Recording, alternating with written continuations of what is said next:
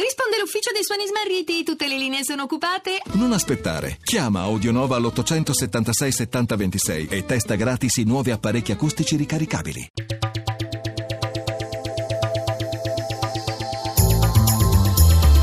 GR1 Economia. 11.32, buongiorno da Giuseppe Di Marco, sono negative le borse europee, in rosso anche Piazza Affari, per i dettagli ci colleghiamo con Milano, la linea Paolo Gila. Buongiorno da Milano. I risultati elettorali in Francia per la definizione del nuovo Parlamento e la prima fase di elezione politica amministrativa in Italia hanno allontanato il rischio dei populismi, almeno questo secondo gli investitori e quindi della deriva scettica nei confronti dell'Europa. È bastata questa indicazione agli operatori per concentrare le attenzioni sul mercato dei titoli di Stato.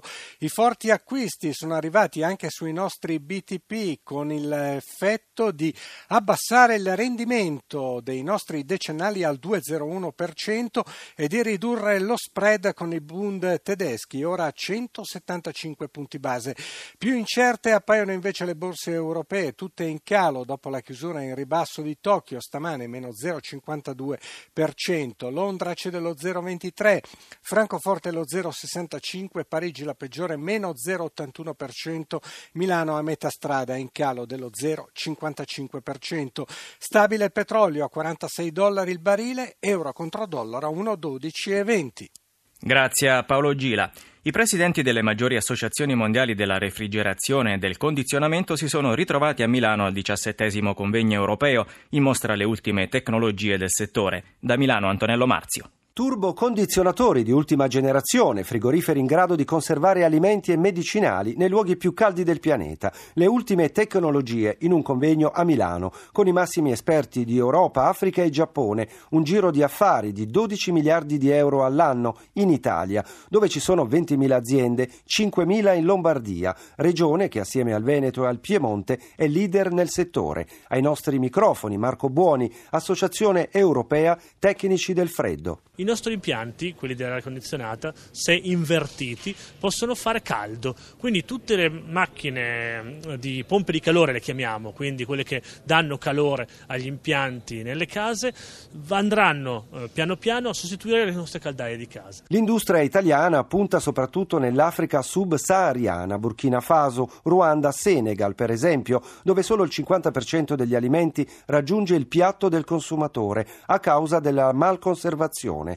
Per questo tecnici del settore vengono prima formati, poi mandati in Africa per insegnare come gestire gli impianti. Imprenditori della vecchia e della nuova economia si sono confrontati a Rapallo al 47 convegno dei giovani di Confindustria. Paolo Bonanni ha intervistato Paolo Penati, l'amministratore delegato di QVC Italia, azienda che si occupa di shopping multimediale ed è impegnata a scovare start-up mirate al commercio.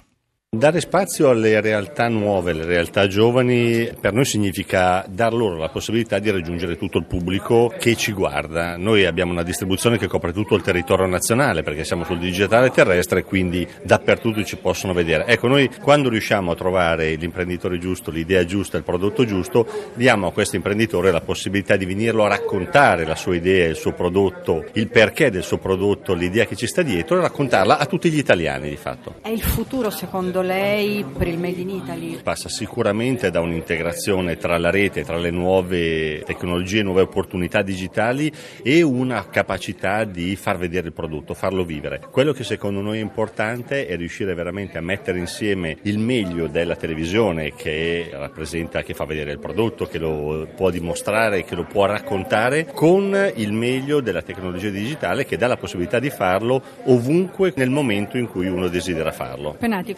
l'italiano ha più fiducia nell'acquisto con la carta di credito? Eh, sicuramente gli italiani sono ancora molto al, eh, legati alla, alle transazioni fatte con, in contanti. Dobbiamo cercare di continuare a lavorare sulla sicurezza da un lato e poi pian piano questo cambiamento sta avvenendo. Dove siamo oggi non è dove eravamo cinque anni fa.